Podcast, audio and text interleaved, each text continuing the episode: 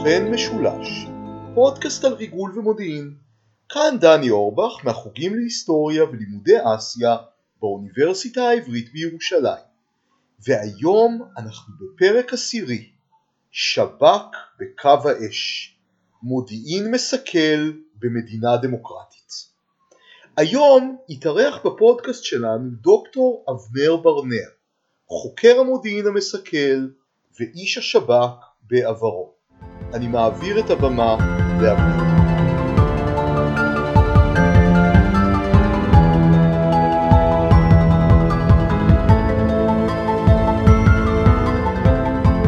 ערב טוב, כאן אה, דוקטור אבנר ברנע. אני הולך אה, לדבר איתכם היום על נושא של מודיעין מסכל בישראל מהאינתיפאדה הראשונה ועד רצח רבין. כמה פרטים עליי, אני היום אה, חוקר, עמית מחקר במרכז לחקר הביטחון הלאומי באוניברסיטת חיפה. אני מלמד באקדמיה נושא של אה, מודיעין, ובשנים האחרונות אה, מתמקד יותר במודיעין מסכל.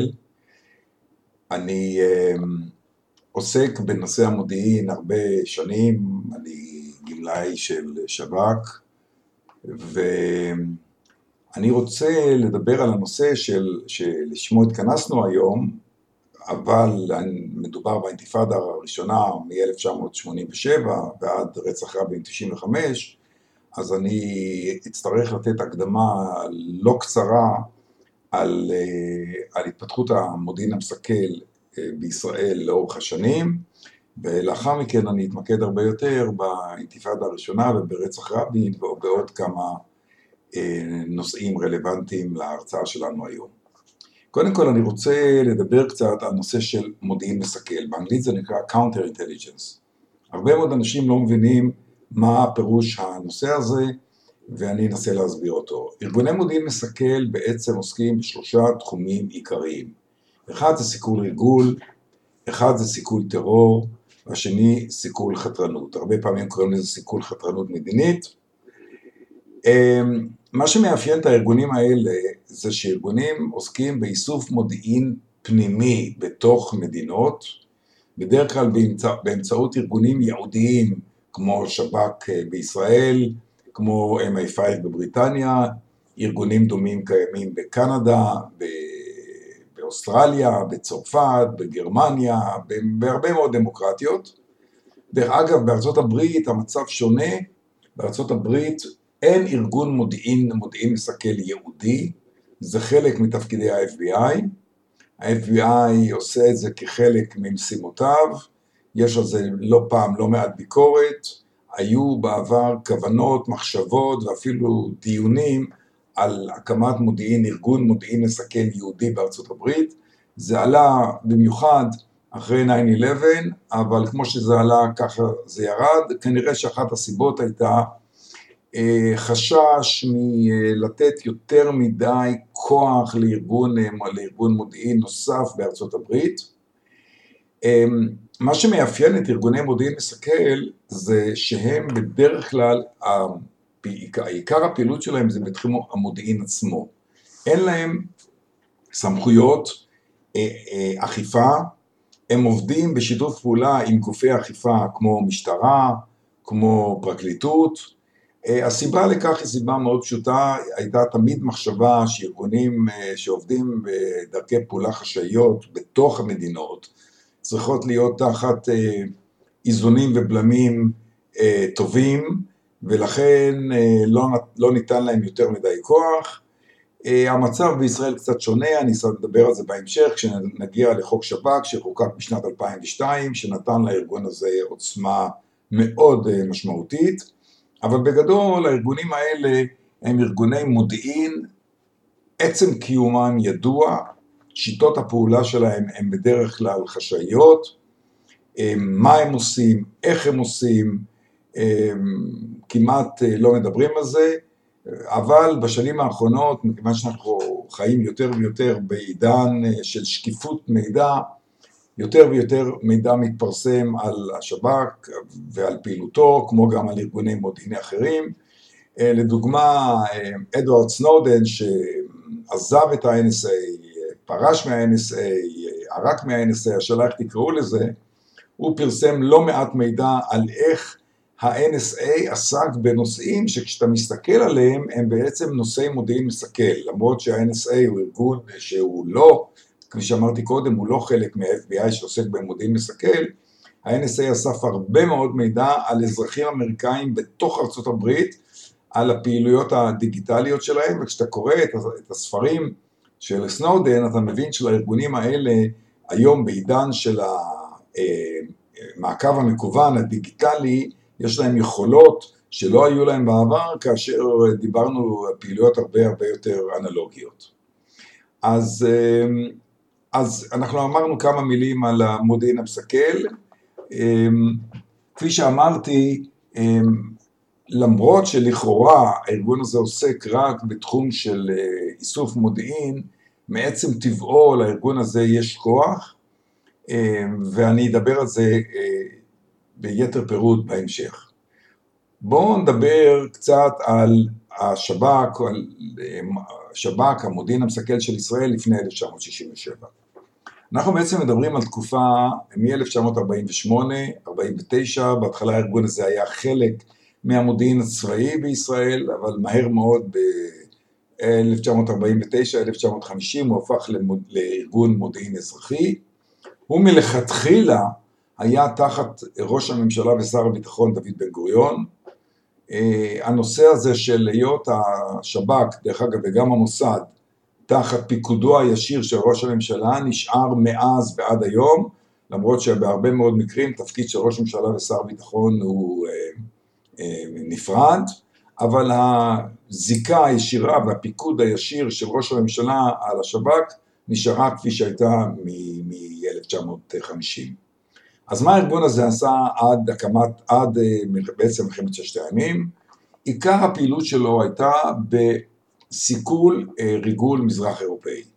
מה זאת אומרת? בישראל בתקופה הזאתי היוותה אה, נושא עניין חשוב מאוד לברית המועצות ולמדינות המזרח אירופאית האחרות. ישראל נתפסה כחלק מהעולם המערבי, אה, כקשורה לארצות הברית, מעמדה הגיאופוליטי האסטרטגי במזרח התיכון עשה אותה למדינה חשובה עבור המודיעין הסובייטי כדי להבין מה קורה פה, כדי להבין אה, לדעת יותר על הכוח הצבאי שלה, על היכולת העמידה שלה, על הכוונות הצבאיות שלה, ועיקר פעילות השב"כ בשנים האלה הייתה סיכול ריגול. השני הנושאים האחרים שלו, סיכול אה, טרור וסיכול חתרנות מדינית, שאני אדבר עליהם עוד מעט, היו נושאים אה, בשוליים, פחות חשובים. בתקופה הזאת נתפסו לא מעט מרגלים מזרח אירופאים, אה, חלק מהם אה, מפורסמים, הדברים התפרסמו עליהם, אחד הבולטים ביניהם היה קורציטה, שהיה מדען בכיר בטכניון בחיפה, שהיה לו גם זיקה בזמנו לנושא הגרעין בישראל, היה ישראל בר, שהיה סוכן של המודיעין הסובייטי והיה איש בכיר במערכת הביטחון, אמ, היו עוד אה, לא מעט מקרים של מרגלים סובייטים, היה אפילו מרגל בתוך השב"כ שקראו לו לוי לוי, שהיה איש יחידת המבצעים של השב"כ, שהוא עבד לאמיתו של דבר למען אה, המודיעין הפולני, אבל זה לא משנה, לצורך העניין המודיעין הפולני והמודיעין הרוסי זה, הסובייטי זה אותו הדבר. זאת אומרת, המודיעין הסובייטי השקיע מאמץ גדול מאוד בלהבין ולדעת מה קורה במדינה הזאת עד 1967. אה, אם נעזוב שנייה אחת את נושא המודיעין המזרח אירופאי, וצריך לזכור שלכל המדינות האלה היו פה שגרירויות, והיו להן נציגויות דיפלומטיות, ורוב או חלק ניכר או כמעט כל הפעילויות המודיעיניות יצאו מתוך הנציגויות הדיפלומטיות האלה, שנמצאו באופן טבעי תחת הפיקוח של השב"כ, וכך הצליחו אה, לסכל לא מעט אה, פעילויות ריגול שלהם ולחשוף לא מעט מרגלים, שחלק מהם הלך לבית סוהר לשנים ארוכות. אה, היה מרגל שהיה אפילו בתוך קהיליית המודיעין בתוך המוסד, אדם בשם אבני, שישב הרבה מאוד שנים בבית סוהר. זאת אומרת, הארגונים האלה היו באופן יחסי, גם נתנו לישראל עדיפות גבוהה בהציח, בציון ידיעות החיוניות שלהם, אבל היו להם גם הצלחות אה, לא מעטות בתחום הזה. אבל במקביל לפעילות המזרח אירופאית, שב"כ התעסק בעוד בנושא הסיכול, בעיקר החתרנות, מה שהוגדר כחתרנות אה, אה, של הסקטור הערבי בישראל, עד במיוחד עד 1966 בתקופת הממשל הצבאי. בואו נגיד כמה מילים על הממשל הצבאי שהיה בין שנת 1948 לבין 1966. אנחנו מדברים על, אה, על כך שהיישובים הערביים במדינת ישראל נמצאו תחת ממשל צבאי, אה, תחת פיקוח, פיקוח הדוק, שלא נתן, שחייב אותם לצאת, חייב אותם לקבל אישורים כדי לצאת ולהיכנס מהשטחים שבהם הם גרו. אה, הנושא הזה נמשך הרבה מאוד שנים, מי שהיה אחראי על זה זה היה צה"ל, אבל שב"כ היה בעצם זרוע מודיעין שהיה אחראי על איסוף המידע כדי לדעת מה הכוונות. בזמנו, דרך אגב, הנושא הזה נתפס כנושא, כאיום משמעותי על ישראל, איום פנימי, שבדיעבד ובראייה היסטורית, למרות שלא הרבה נכתב ולא הרבה נחקר על זה, לצערנו, כי לא נותנים לפתוח את הארכיונים בצורה מספקת, בדיעבד כנראה הייתה פה הגזמה לא קטנה בהערכת האיום מצד המגזר הערבי, מדובר בסך הכל על 100, ב-1948 היו 160 אלף אה, אזרחים ערבים במדינת ישראל. אמ, הייתה פעילות פוליטית אה, שחלקה הייתה נגד ישראל, אה, היו כמה אירועים בתחומים האלה, אבל כשאתה מסתכל עליהם בראייה היסטורית, האירועים האלה היו לגמרי חסרי משמעות. ועוד דבר חשוב לדעת, השב"כ ידע על כל מה שקורה, הוא יכול היה לסכל את זה בזמן, הוא סיכל את זה בזמן, ובעצם לא היו איומים משמעותיים בתקופה הזאת. דרך אגב, שאלה שנשאלת לא פעם, היא אה, איך קרה שב-1966 הסתיים הממשל הצבאי. צריך להבין שהממשל הצבאי בתקופה, בשנים ההם בישראל, היה איזשהו נושא שלא דיברו עליו. זה היה נושא מתחת לרדאר, התקשורת לא סיקרה אותו, אף אחד לא ידע מה קורה, אמ, זה היה איזשהו אה, נושא שהיה מאוד מאוד מוחבא ו... ונמצא באיזושהי פינה שאולי אפשר בראייה ההיסטורית היום לקרוא לה אפילו פינה אפלה, אבל, אמ, וזה נמשך ככה במשך הרבה מאוד שנים. אמ, בעצם השינוי המהותי היה ב-1966, כאשר לוי אשכול אה, הפך להיות אה, ראש הממשלה בישראל, והוא החליט אה, לבחון את הנושא והתחיל לשאול את ראשי הצבא וראשי השב"כ ומערכת הביטחון מה דעתם, האם צריך להמשיך בממשל הצבאי. דרך אגב, בסופו של דבר התקבלה החלטה שהנושא הזה מיצה את עצמו, ככל הידוע, הצבא התנגד לביטול הממשל הצבאי, השב"כ ככל הנראה גם היה לו, היו בו דעות מעורבות לעניין הזה, היו כאלה שחשבו שצריך להמשיך, היו כאלה שחשבו שלא צריך, לא הייתה לו עמדה מאוד מאוד ברורה, ברור דרך אגב שהשב"כ לא עמד בראש חוצות ואמר צריך לבטל את הממשל הצבאי. בסופו של דבר הממשל הצבאי בוטל, ב-1966, למרות שנשארו בו עוד שרידים קטנים עד 1967.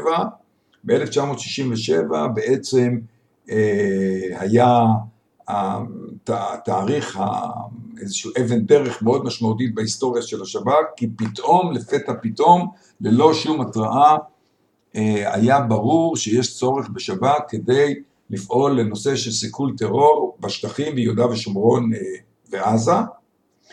השב"כ, דרך אגב, בניגוד לצבא, לא, היה, לא הייתה לו תוכנית מוכנה מה לעשות בשטחים, ברגע שהשטחים אה, אה, נכבשו, שוחררו, והוא פעל, מאחר והיה ארגון קטן, יעיל ומאוד מאוד משימתי, הוא התארגן מהר מאוד אה, לפעילות סיכול טרור בשטחים, שדרך אגב התחילה פחות או יותר מיד שאחרי שנכנסנו לשטחים, ושב"כ אה, בעצם אה, התחיל לפעול כאשר הוא העתיק במידה מסוימת את דרך הפעולה שלו בתקופת הממשל הצבאי גם לשטחים, שהבסיס שלו הייתה חלוקה אזורית, חלוקה גיאוגרפית, לפי הנפות הצה"ליות שבהם צה"ל התארגן עם הממשל הצבאי, והשב"כ התחיל אה, לאסוף מודיעין והתחיל לבצע חקירות ועבד וביצע מעצרים ועבד בשיתוף פעולה הדוק מאוד עם הצבא, עם הממשל הצבאי. צריך להבין ששב"כ, המשמעות של היערכות השב"כ ביהודה ושומרון אחרי 67' הייתה גידול עצום של הארגון הזה.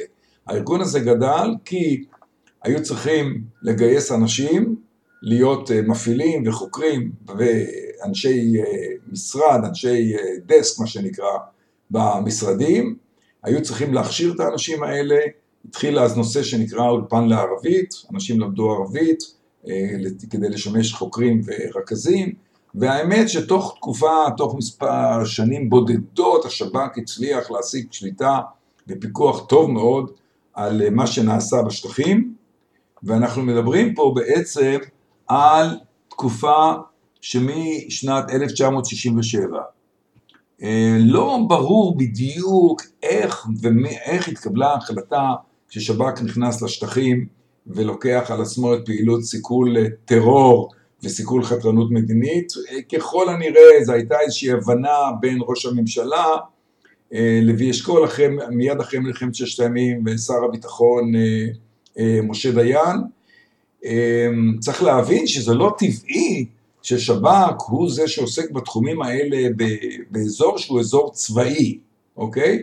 אם ניקח לשנייה אחת, נעשה השוואה למצב של ארה"ב אחרי הפלישה לעיראק ב-2003, אז והיה ברור שיש צורך בפעילות מאוד משמעותית של אמריקאים לסיכול טרור, ה-FBI לא נכנס לעיראק לפעול, וה-FBI כאילו כארגון דומה בהיבטים מסוימים לארגון המודיעין המסכל, כארגון מודיעין מסכל השב"כ, אלא הצבא האמריקאי לקח על עצמו את הפעילות של סיכול טרור בעיראק לאורך שנים רבות, עד שבעצם הצבא האמריקאי יצא משם, כך שזה לא לגמרי, לנו זה נראה טבעי שהשב"כ אה, יפעל בתוך, בתוך השטחים שצה"ל פועל בהם, אבל זה בכלל אה, לא, לא ברור. אוקיי?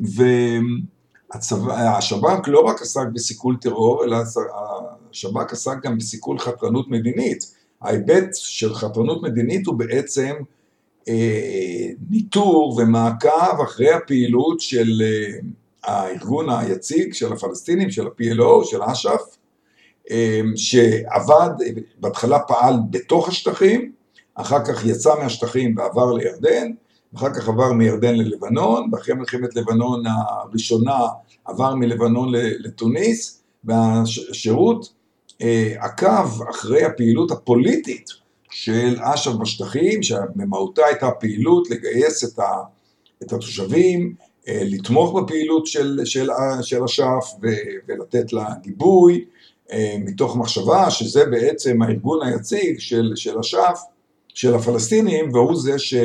שצריך להוביל אותם בדרך שהם רצו להוביל את עצמם למדינה עצמאית. אז אמ, הפעילות הזאת היא בעצם הייתה, פעלה ככה בצורה מסודרת. צריך להגיד עוד דבר, שבתקופה הזאת, שאנחנו מדברים על אחרי 67, שבו שב"כ ביסס את דרכי הפעולה, מה שאנחנו קוראים המודוס אופרנדי, הפעילות האופרטיבית שלו לסיכול טרור, הוא עסק החל מ-82, הארגון היה עסוק מאוד בפעילות אה, ב- בלבנון, כי אחרי הכניסה ללבנון השב"כ לקח חלק משמעותי בהתבססות של צה"ל בלבנון עד 1985, אה, עד שנסוגנו לרצועת הביטחון. הרבים מאנשי השירות פעלו אז בדרום, בדרום לבנון אה, לפעילות של סיכול, וזה לקח לו לא מעט משאבים. אמ, מהפעילות השוטפת ביהודה ושומרון ובעזה.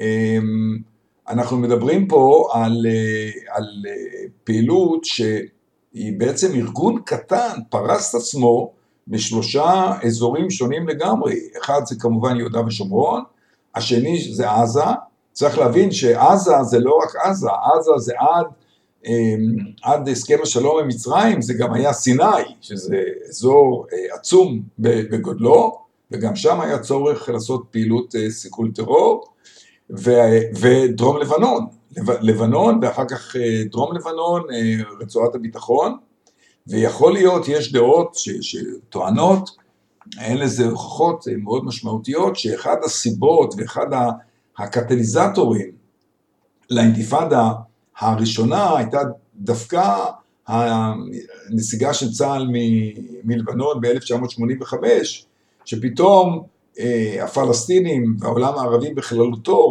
ראה שצה"ל נסוג משטחים שהוא כבש, ואחת הסיבות למהלך הזה היה פעולות הטרור שבוצעו נגדו, שהיה לו קשה מאוד להתמודד איתם, ויש מחשבות לא מעטות שזה נתן אה, רעיונות לאנשים בשטחים אה, לחשוב שאותו דבר אפשר אולי לעשות אה, בשטחים ביהודה ושומרון ובעזה. אז עד כאן אנחנו, אנחנו ממוקדים בשב"כ ועד האינתיפאדה, צריך לומר עוד דבר חשוב, השב"כ הוא, הוא במהותו ארגון יומין, יומיתי.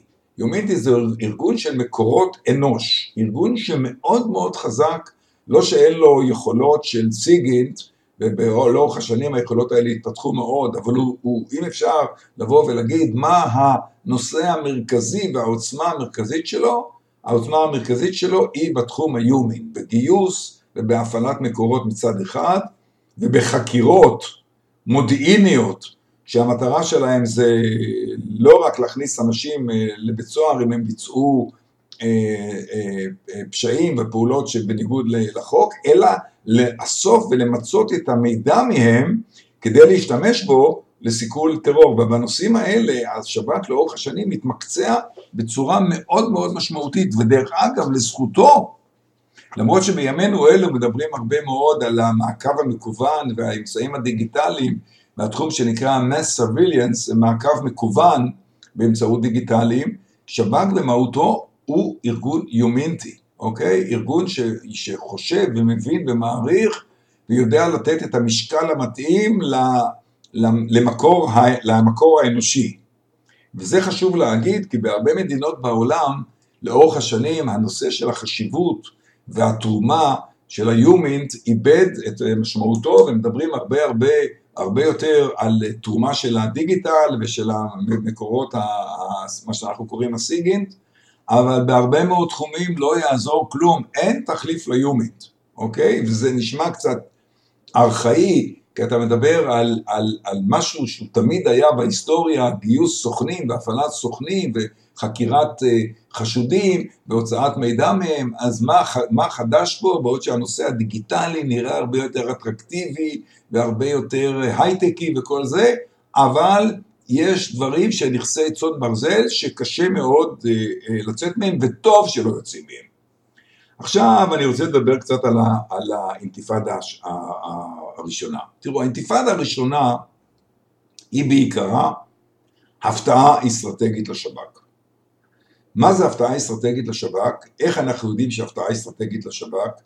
האינתיפאדה הזאת שפרצה בדצמבר, בשמיני לדצמבר 1987, התחילה לאמיתו של דבר מאיזה הפגנות ופעולות אה, מרי, נקרא לזה מרי אזרחי, אפילו לא אלים, ברצועת עזה, ומשם התפשטה במהירות ליהודה ושומרון, והיא נמשכה לאורך שנים רבות, האמת שלאמיתו של דבר עד הסכמי אוסלו.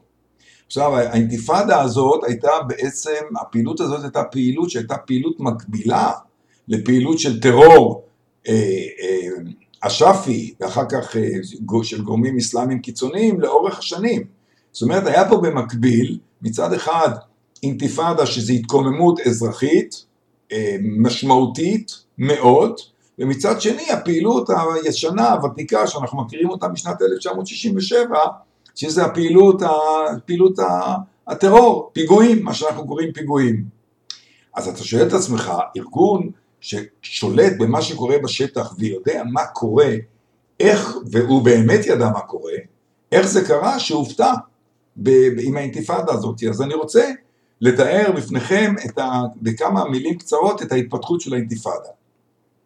האינתיפאדה כאמור התחילה מהפגנות ומפעולות של אה, מרי אזרחי, אה, הרבה הפגנות אה, של השתתפות של הרבה מאוד אנשים, שריפת בקבוקי, שריפת צמיגים, בקבוקי תבערה, דברים כאלה, השתתפות של ילדים ונשים, וצריך להבין שאז, כשהיא התחילה בעזה, ברצועת עזה, כוחות הצה"לים גם בעזה וגם ביהודה ושומרון היו מעטים מאוד, כי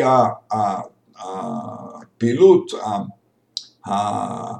הזאת של התקוממות אזרחית לא הייתה קיימת, מרב הפעילות הייתה של סיכול טרור שבו השב"כ עבד באופן ממוקד יחד עם הצבא והחזיקו בשטחים הרבה מאוד פעמים יחידות מילואים שהם היה להם מאחזים וכל מיני אה, אה, מקומות שבהם הם היו אבל זה לא היה, זה היה בעצם יותר להראות נוכחות מאשר באמת לבצע פעילות צבאית. ואז כשהתחילה הפעילות הזאת, אנחנו יודעים שלא רק שב"כ הופתע, אלא גם הפלסטינים, גם הנהגת אש"ף שישבה אז בתוניס, אחרי שב-1982 הם נסוגו אה, מלבנון ועברו לתוניס, גם היא הופתעה. ערפאת והאנשים שלו היו בקשר עם השטחים, אם היו מתקשרים לשטחים והיו שואלים, תגידו, מה הולך פה? מי זה האנשים האלה שמוליכים את, ה, את ההתקוממות הזאת? אנחנו לא מכירים אותם, לא, אנחנו לא עומדים מאחורי זה, אוקיי? ולשב"כ היה מאוד מאוד קשה להאמין שזה המצב, כי, למה? כי תמיד התרגלנו שכל מה שקורה בשטחים, אם זה יזום, טרור, חתרנות, מהלכים כאלה, תמיד אש"ף עמד מאחורי זה. והנה קם, קמו פה אנשים שלא שעו ולא לא הזינו לפלסטינים, והם, ל, לרשות הפלסטינית, להנהגה הפלסטינית, סליחה, והם החליטו לעשות פעולה. המעשה שלהם היה להציף את הנושא הפלסטיני ב, ב, בתקשורת הבינלאומית ולבוא להגיד בעצם עד כאן אנחנו רוצים שחרור לאומי. השב"כ שרגיל לעבוד, כפי שהסברתי קודם, על יעדים, על אנשים שהם מחוללי טרור, מחוללי חתרנות, והוא מכיר את האנשים האלה, ויודע לשים עליו את היד, לשים עליהם את היד, פתאום גילה שהוא לא יודע מי האנשים האלה. כי זה לא אנשים, זה היו אנשים שבעצם פעלו לאורך שנים רבות מתחת לרדאר, הם לא היו פעילים בולטים, ואם היו, לא היו פעילים בולטים אף אחד לא שם לב אליהם, ולכן כשהיו צריכים אה, לנסות למנוע את, ה, את המשך האינתיפאדה, היה קושי עצום לזהות את המנהיגים ולעצור אה, אותם, כי בהנחה שאם תעצור את המנהיגים אז אה, האוכלוסייה לא, לא, לא יהיה מי שיכוון אותה. אבל זה לא קרה.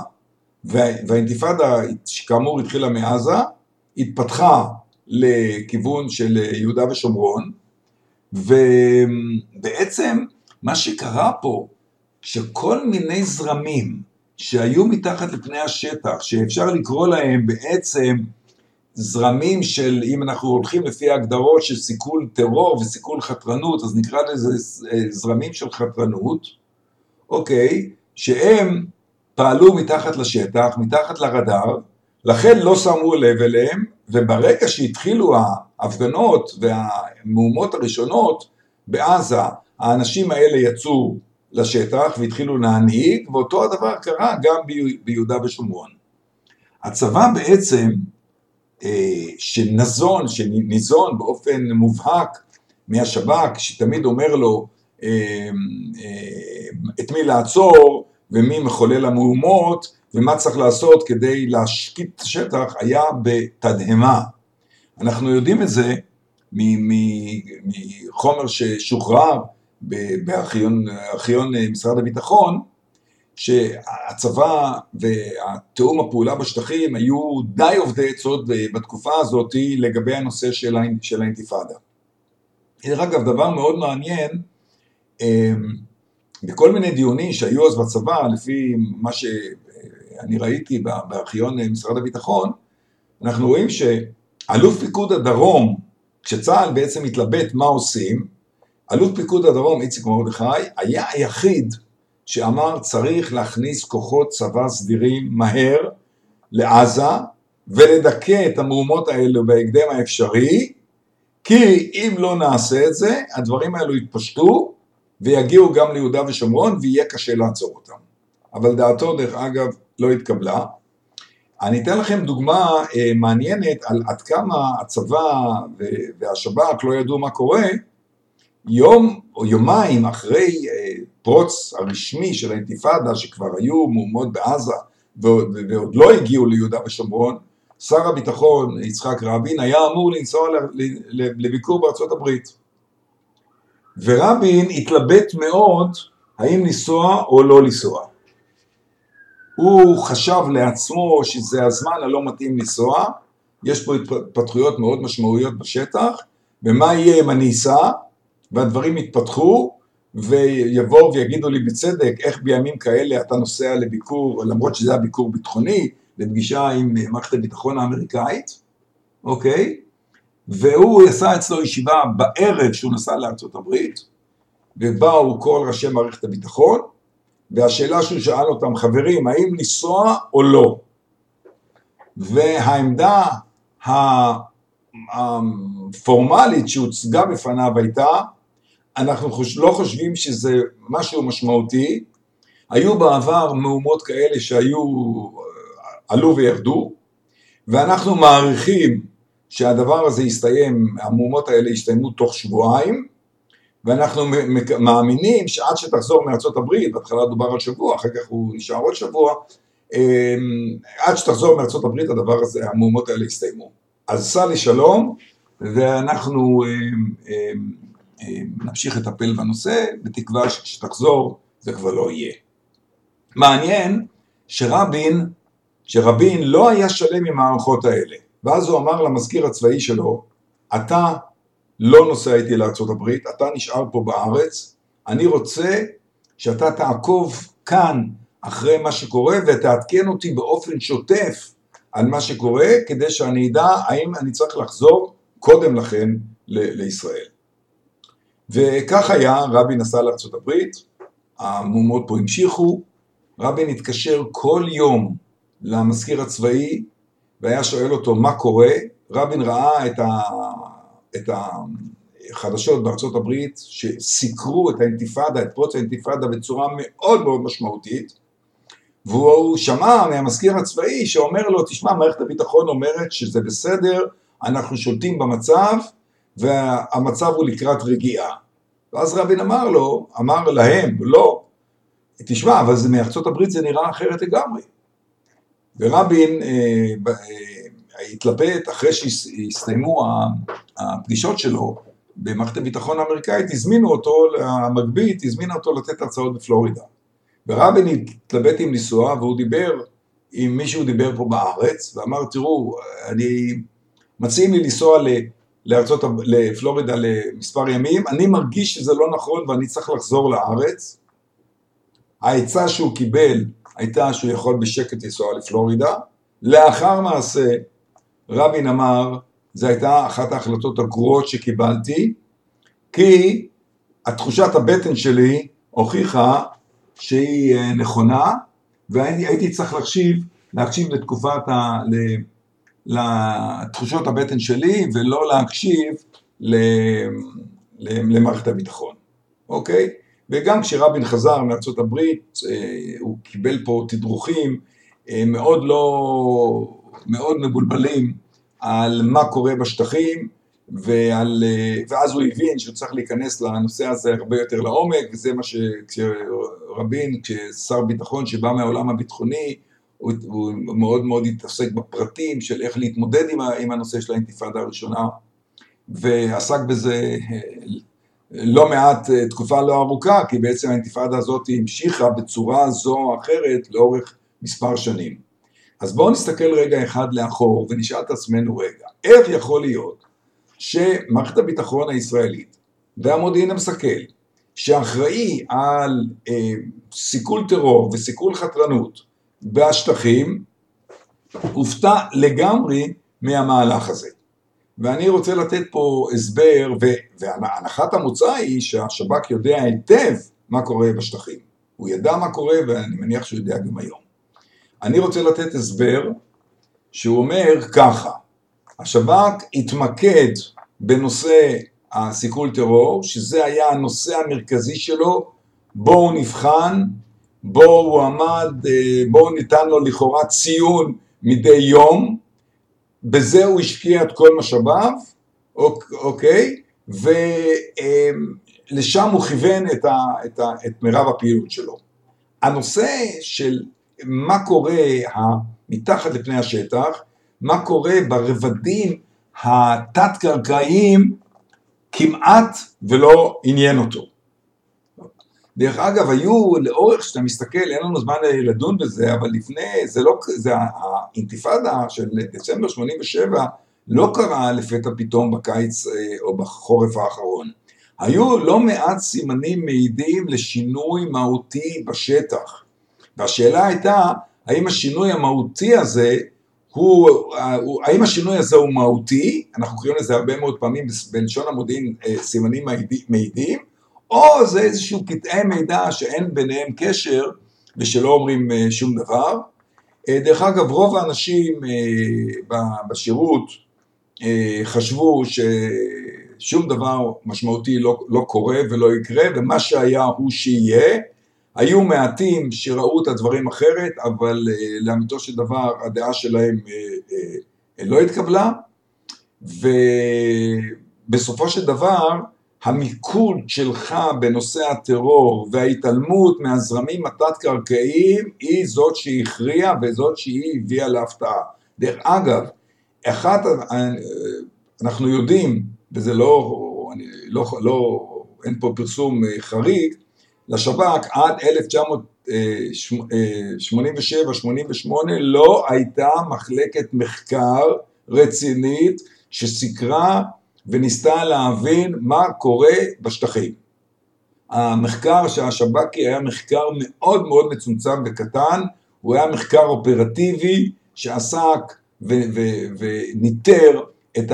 את את פעילות הטרור, הרבה מאוד סטטיסטיקה, ניתוחים והשוואות, ניסיון להבין לעומק מה שאנחנו קוראים לא פעם במודיעין מחקר בסיסי לא היה.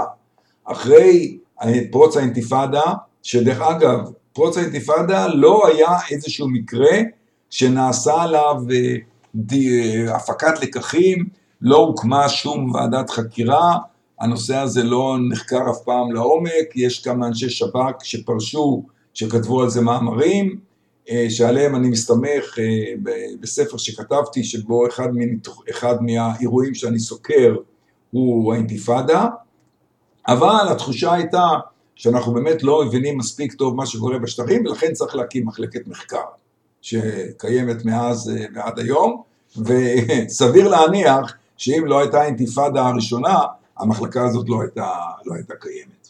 אוקיי? עכשיו, אה, אני רוצה, לפני שאנחנו נעבור לדבר קצת על רצח רבין, אה, אני רוצה להגיד משהו על האינתיפאדה השנייה, אוקיי? האינתיפאדה השנייה בעצם זה מקרה אה, מעניין, כי הדבר המעניין שבו זה שהאינתיפאדה הזאת זלגה לתוך הקו הירוק, שזה דבר מאוד יוצא דופן, כי אנחנו רואים שבאינתיפאדה הראשונה ובהרבה אירועים אחרים שהיו, בעצם באופן רציני, האירועים בשטחים לא זרקו לתוך ישראל. כאילו הקו הירוק הזה יש בו איזשהו מחסום שהוא לא, הוא חוסם מהמעבר של מה שקורה בשטחים לתוך ישראל. אבל האינתיפאדה השנייה, זה לא היה המצב. באינתיפאדה השנייה, דרך אגב, בניגוד לאינתיפאדה הראשונה, קמה ועדת חקירה. ועדת אור, שלא הרבה קראו את הדוח ולא הרבה יודעים, יודעים עליה, יש בה הם, לא מעט תיאורים על הנושא ההתראה, האם השב"כ נתן התראה על האינתיפאדה השנייה או לא. אה, אנחנו יודעים לה, להגיד שבעצם הטריגר לאינתיפאדה השנייה היה, הייתה עלייתו של שרון, אריאל שרון, ראש האופוזיציה, להר הבית, שראש הממשלה אה, אהוד ברק אה, התיר לו לעשות את זה, בדיעבד, וגם לא בדיעבד, דרך אגב, זו הייתה טעות חמורה. אמ, ו... אבל בדוח ועדת אור יש הצצה לתוך מערכת ההתראה של שב"כ, ושם משם מהדוח הזה עולה, עולה תמונה מאוד מעניינת שאומרת שבשב"כ אמנם היו, היו איזשהם דיונים שעסקו באפשרות שהאינתיפאדה השנייה תזלוג לתוך ישראל, אוקיי? אבל הדברים האלה לא קיבלו את המשקל המתאים. דרך אגב, מי שבסופו של דבר, לפי דוח ועדת אור, ואני מדגיש, לפי דוח ועדת אור, אה, אה, נתן התראה על אה, אפשרות לפרוץ מהומות בישראל כתוצאה מזליגה של האינתיפאדה השנייה לתוך ישראל, הייתה דווקא, היה דווקא המטה לביטחון לאומי, אוקיי? זאת אומרת שאנחנו, האינתיפאדה הראשונה לא הייתה לנו התראה, ואנחנו נוטים לחשוב שבאינתיפאדה השנייה, בכל מה שקשור לגבי ישראל הייתה לנו, הייתה התראה, אז התשובה היא לא הייתה התראה, או לא הייתה התראה מסודרת. דרך אגב, יש ויכוח לא קטן עד היום, האם לגבי האינתיפאדה השנייה בכלל בשטחים, האם אה, הייתה התראה, לא הייתה התראה, האם ראינו שזה קורה, התפרסמו לא מעט אה, ידיעות כאילו שידענו שמאיזה חצי שנה מראש, שערפאת מתכנן את זה, אה, דרך אגב, לפי הספר אה, שומרי הסף, שבו רואיינו שישה מראשי השב"כ, גם הסרט הדוקומנטרי והספר שהוא הרבה הרבה יותר מפורט, מדובר שם באופן מובהק, אומרים חלק מראשי השב"כ שרואיינו, שמתוך חקירות שהשב"כ עשה בדיעבד, לא הייתה שום כוונה מראש של ערפאת אה, לאינתיפאדה השנייה, והדבר הזה צץ או באופן ספונטני כתוצאה מכל מיני אירועים, כולל מעלייתו של אריאל שרון להר הבית, והמשמעות שהייתה לזה בעיני הפלסטינים ביהודה ושומרון, ומיד אחרי זה גם המגזר הערבי בישראל.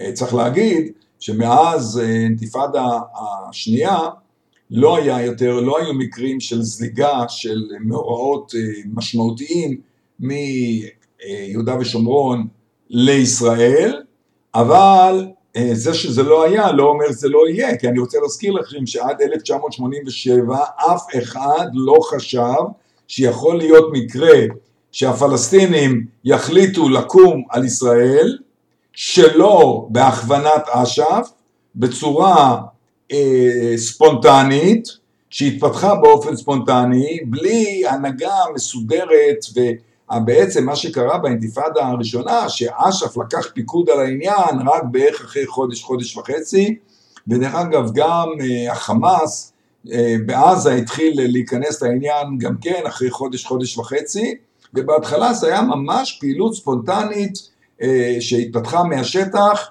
כאילו מנוהוור. עכשיו אני רוצה לעבור ולהגיד כמה מילים על רצח רבין בקיצור. תראו, רצח רבין הוא אה, כישלון מודיעיני ממדרגה הראשונה של השב"כ. אני רוצה לומר משהו על דוח ועדת שמגר, דוח ועדת שמגר הוא דוח מאוד מאוד מעניין, אבל לדעתי דוח ועדת שמגר שהטילה את כל האחריות על האבטחה הוא דוח שלא מציג את התמונה המלאה, ואני רוצה להגיד בכמה מילים למה. אין ספק שאם ההבטחה הייתה עובדת בסדר באותו לילה נמהר של נובמבר 1995, רב, רבין, ראש הממשלה יצחק רבין, לא היה נרצח. כשאתה מסתכל על האירוע הזה אתה פשוט לא מבין איך יכול להיות שההבטחה נתנה לגורם כזה עם נשק להתקרב לרבין מטווח אפס ולירות בו שלושה כדורים. זה דבר שלא מתקבל על הדעת עד היום, וזה נראה פשוט כישלון הבטחתי שאין, אי אפשר לתאר אותו. ודרך אגב, ברור שרצח רבין הוא אירוע בעל השלכה עצומה על ההיסטוריה של ישראל ועל המזרח התיכון, ולא נכביר במילים על זה. אבל בואו נדבר רגע על הנושא המודיעיני. הנושא המודיעיני, ועדת שמגר כמעט לא התעסקה איתו, ולא ברור לי למה. הנושא המודיעיני בעצם היה שזה לא שאנחנו תמיד במודיעין שואלים האם היו לך התראות על משהו שהולך להיות. אז כן, הייתה התראה, תקופה, תקופה של מספר חודשים לפני זה, הסיפור הידוע על התימני המקורזל, הקטן, שאמר בתחנת ה... בשירותים של תחנת האוטובוס בירושלים שהוא מתכוון ל... ל... לרצוח את רבין, אוקיי?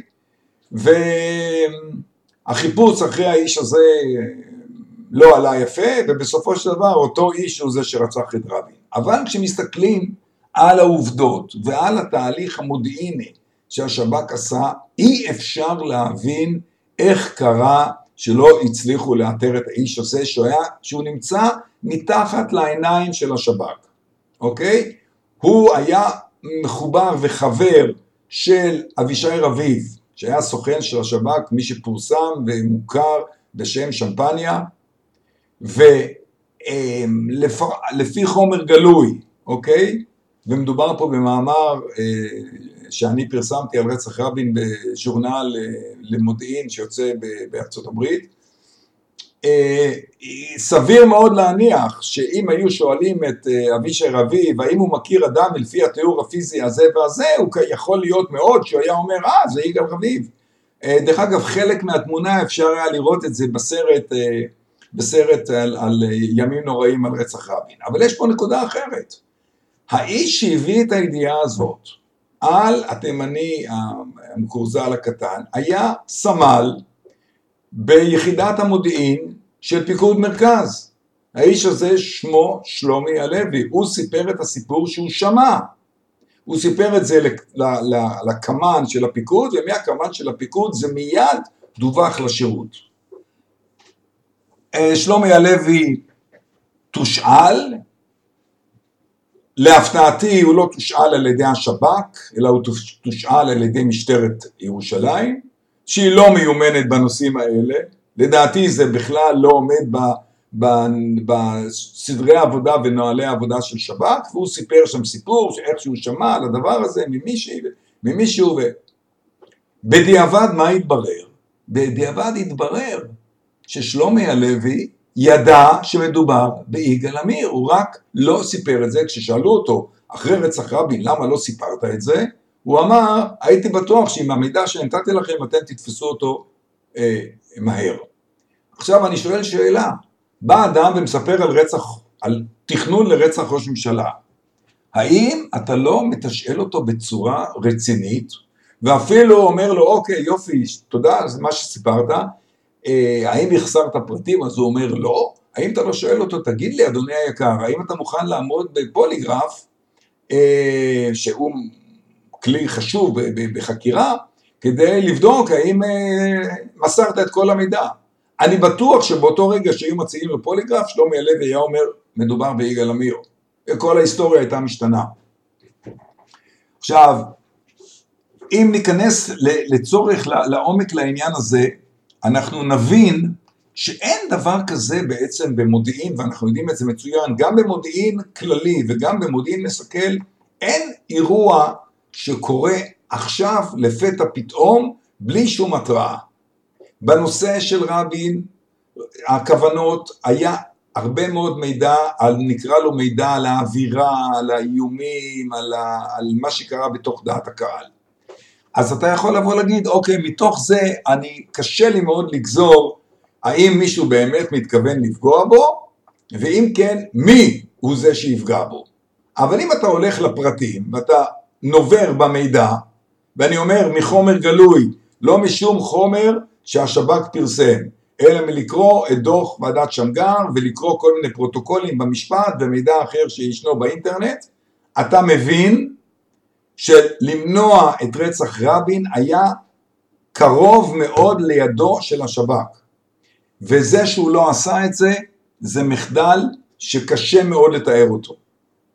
עכשיו, אנחנו יכולים לבוא להגיד, אה, אה, אה, דרך אגב, אני פה רוצה להגיד משהו על, על הגילוי של בזמנו של אמנון אברמוביץ' על שמפניה, אוקיי? שכמעט גרמה לו לסיום הקריירה. הגילוי של אמנון אברמוביץ' על שמפניה, על סוכן שהיה סוכן של השב"כ, שעסק בהכוונת השב"כ בכל מיני נושאים של הימין הקיצוני, אה, זה אה, נושא חשוב מאוד לדעת. אבל אה, אם לא היינו יודעים עליו, מי שעוסק רק בחומר גלוי, היה לו קשה לחבר בין דמותו של השמפניה, שזה אבישי רביב, לבין דמותו של יגאל רביב, ולראות שהשניים האלה היו מאוד קשורים אחד לשני, ולשאול את השאלה שאין לה תשובה עד עצם היום הזה, איך קרה שלא שאלו את אה, אבישי רביב, תגיד לי, האם אתה מכיר דמות כזאת וכזאת וכזאת?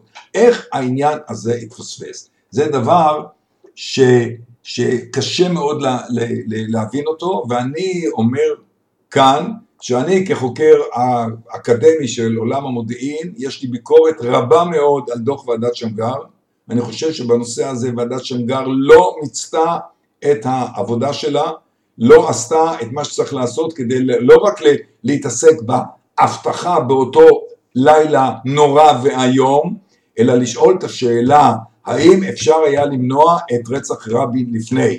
ומהמידע שאני נותן לכם עכשיו, ויש עוד מידע רב שכמובן אין זמן לחלוק אותו כי הנה אני מגיע לסוף ההרצאה, ברור שהיה ניתן אה, למנוע את רצח ראש הממשלה וזאת מסקנה מאוד מאוד מאוד עצובה. במיוחד שמדובר בארגון שאנחנו יודעים מהרבה מאוד מידעים שהתפרסמו שהיה לו כיסוי טוב מאוד של הימין הקיצוני אה, בתקופה הזאתי כי שב"כ הבין וראה שיש פה איומים לא רק על ה... שיש פה איומים על, על, חי... על חייו ועל של ראש הממשלה והיו לזה סימנים מעידים, אלא הייתה פה ידיעה קונקרטית שפשוט לא מוצתה ואת הדבר הזה קשה לקבל.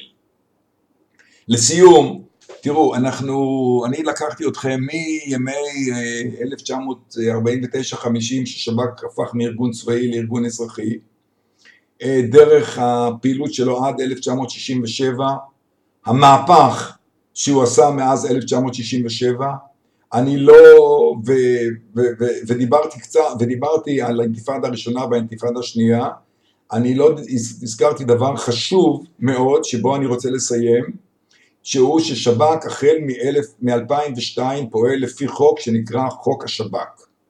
החוק הזה הוא חוק שמסדיר את פעילותו של השב"כ. אנשים שואלים מה היה לפני זה, איך הארגון המסכל עבד לפני זה, אז התשובה היא שהוא עבד לפני זה לפי החלטות ממשלה, לפי כל מיני הבנות והסדרות שהיו עם גורמים ממשלתיים מתחת לקו או מתחת לקו, אמ, אבל חלק גדול מהדברים האלו קיבלו אה, הסדרה אה, מסוימת, אה, מובהקת בחוק השב"כ. חוק השב"כ, דרך אגב, אני רק רוצה פה לומר שחוק השב"כ הוא חוק שנותן לארגון סמכויות ועוצמה רבה מאוד. אמ, החוק הזה, דרך אגב, קובע שמי שהשר הממונה על, על השב"כ הוא ראש הממשלה, אה, לראש השב"כ יש סמכויות מאוד מאוד אה, משמעותיות בניהול, בניהול הארגון הזה. החוק הזה עבר בשנת 2002 בלב האינתיפאדה השנייה. אה, אם אנחנו מדברים ואנחנו משווים אותו לחוקים דומים בארצות מערביות אחרות, החוק הזה הוא חוק שנותן לארגון הזה את ה...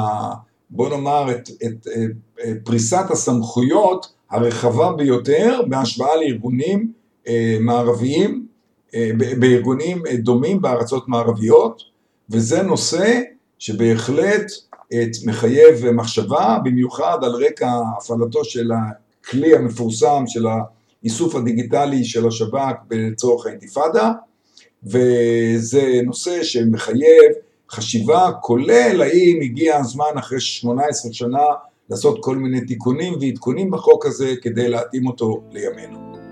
כאן אני מסיים, אני מודה לכם מאוד על ההאזנה ושיהיה לכם ערב טוב.